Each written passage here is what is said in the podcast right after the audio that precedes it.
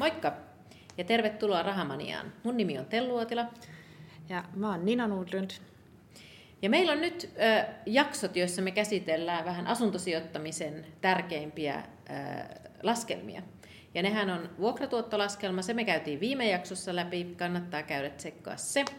Ja tässä jaksossa käydään kassavirtalaskelma ja sitten se kolmas tärkeä laskelma on vielä ö, oman pääoman tuoton laskelma. Se me käydään sitten seuraavassa jaksossa läpi. Joo. Ehkä näistä kolmesta laskelmasta, niin tämä saattaa olla se ehkä monimutkaisin ja mm. saattaa olla semmoinen laskelma, joka niin kuin vähän sekoittaa päätä, että mm. mitä se tarkoittaa, jos kassavirtalaskelma on positiivinen, mitä se tarkoittaa, jos on negatiivinen, onko se silti hyvä sijoituskohde. Mm. Eli näitä asioita voidaan pohtia myös Joo. tässä näin. Joo, ja sitten samoin tämä on laskelma, mitä ei kaikki asuntosijoittajat tee siinä ostovaiheessa, mutta mun mielestä tämä on ihan äärettömän tärkeä laskelma just siinä, siitä näkökulmasta, että se määrittää kuitenkin sitä sun kuukausittaista niin kuin kassaa virtaa ihan sun omassa taloudessakin. Mm.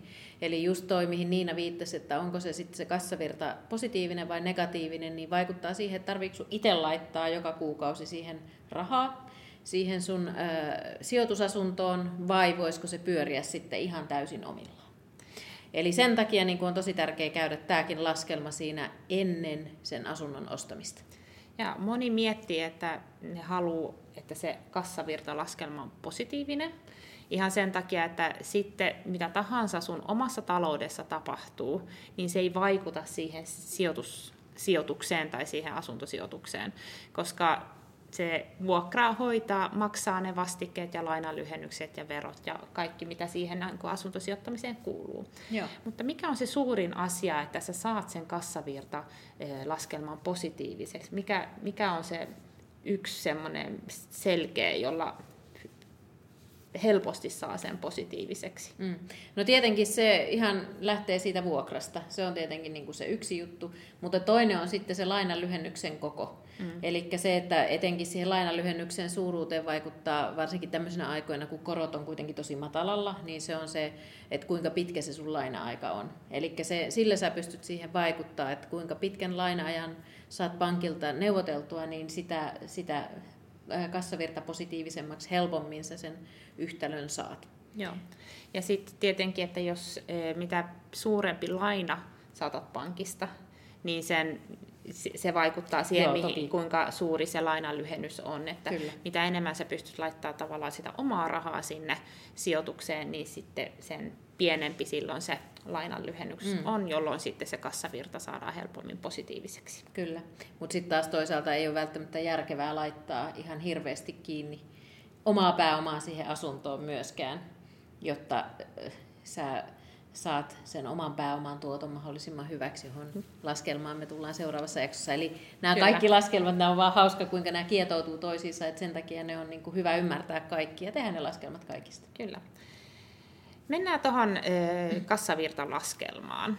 Ja käytännössä sehän tarkoittaa sitä, että miten se raha virtaa tavallaan Joo. siinä, siinä sijoituksessa. Kyllä.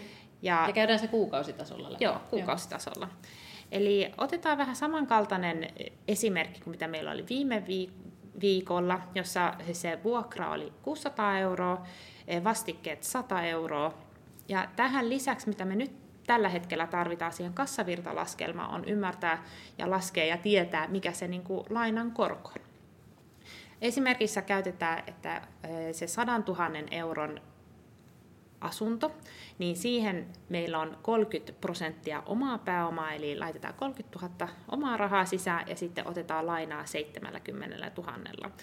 Tässä me käytetään semmoista korkoa kuin 1,05 prosenttia, eli tämä tietenkin se korkoprosentti riippuu siitä, että minkälaisen koron marginaalin sä oot pystynyt neuvottelemaan sun pankin kanssa. Eli kun vähennetään tosiaan vuokra, vastike ja korko eh, näillä spekseillä, niin se on 600 miinus 100 miinus se 61 euroa se korko, eli 439 euroa. Eli mitäs, nyt meillä on se 439 euroa, mikä, se, mikä tämä nyt on, se summa? No se on se verotettava tulo. Eli tässä vaiheessa ää, pitää sitten vähentää se vero. Eli, eli kun on eka saatu se vuokratulo, siitä on vähennetty vastike ja sitten se korkokulu, eli tavallaan vähennetty siitä asunnosta ne, ne siihen kohdistuvat kulut, niin sitten tulee veronmaksu. Mm. Ja se vero on ö, 30 prosenttia, se on pääomavero, ja se tulee, silloin se on 30 prosenttia, kun sun kaikki sen vuoden pääomatulot ö, on 30 tonnia tai 30 000 euroon asti se on 30 prosenttia, siitä ylittävästä se on 34. Mutta tässä meidän esimerkissä nyt ne pääomatulot jää alle sen 30 000 euron ja silloin se on 30 pinnaa. Eli se vero sitten tosta niin tulisi olemaan 132 euroa.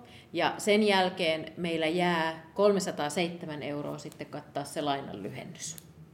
Eli toi on hyvä huomioida, että moni, moni saattaa laskea tuossa kohdassa sen väärin, Eli ei huomioi sitä veroa tuossa, vaan, vaan laskee sen veron sitten sen lainanlyhennyksen jälkeen. Joo. Ja sitten se menee vipuun. Eli täytyy muistaa koron jälkeen, niin sitten laskee se, se vero siitä. Se helposti menee väärin sen takia, koska verothan tulee maksuun vasta Joo. myöhemmin, jolloin sitä ehkä ei, ei huomioi siinä arjessa. Tai, kun ne, tai se ei ole siinä sun kuukausittaisessa... Niin kuin, laskelmissa Nimenomaan. tai kuukausittaisessa kassavirrassa, niin se ei kulje siellä mukana. Kyllä, mutta jotta se, se oikein, niin e, oikeat numerot saadaan, niin se pitää tuossa vaiheessa vähentää. Joo, no mitä siitä sitten tulee? Eli meillä oli se 307 euroa jäljellä, ja tässä esimerkissä e, se lainan lyhennys 20 vuoden lainalla on 262 euroa. Eli 307 miinus 262 euroa on 45 euroa. Hmm. Eli mitä se 45 euroa tarkoittaa? No se meillä jää sitten kuukaudessa niin kuin siitä asunnosta vielä itselle käytettäväksi, vaikka ihan, ihan mihin vaan, mihin sen itse haluaa sitten laittaakaan. Eli tässä esimerkissä niin me pystyttäisiin, kun me ollaan ostettu se asunto, niin me pystyttäisiin niin kuin vielä lainan lyhennyksen koron ja sen vastikkeen jälkeen niin saamaan käyttöön 45 euroa rahaa. Joo. Se kuulostaa tosi pieneltä summalta. Mm. Mutta e, faktahan on, että me koko ajan lyhennetään sitä lainaa. Että vaikka nyt se tuntuu, että onko mitään järkeä, kun jää vaan muutaman kymppi käteen, mutta sitten pidemmän päälle, niin sitten kun ollaan se laina lyhennetty, niin sitten, sitten meille jää enemmän, enemmän niin. tietenkin. Niin, niin, sen jälkeen jää se 45 euroa plus sitten se lainan lyhennys ja korko. Kyllä. Eli kaikki ne jää, jää itselle siinä. Mutta tota, ja se 45 euroa, että jää, niin toi on aika hyvä. Se on tosi hyvä. Hyvä, hyvä esimerkki. Jos ajateltaisiin sitten, että meillä olisi vaikka lyhyempi laina-aika, että laina-aika lyhenisikin 15 vuoteen, niin silloin toki se lainan lyhennyksen suuruus isonee sieltä, koska se on lyhennettävä se laina lyhyemmässä ajassa.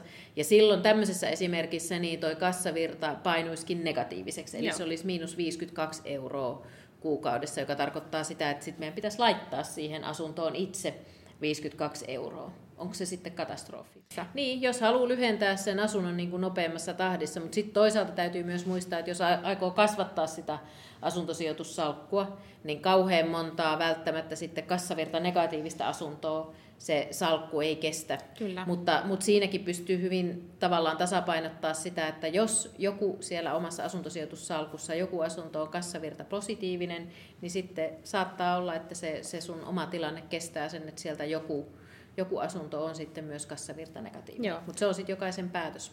Joo. että miten se haluaa tehdä. Eli tosiaan, että laina-aikaa lyhentämällä tai pidentämällä, niin sillä pystyy vaikuttaa tuohon kassavirtaan positiivisesti tai negatiivisesti. Ja yhtä lailla, että jos sulla on sitä omaa pääomaa, että sä voit lyhentää enemmän sitä mm.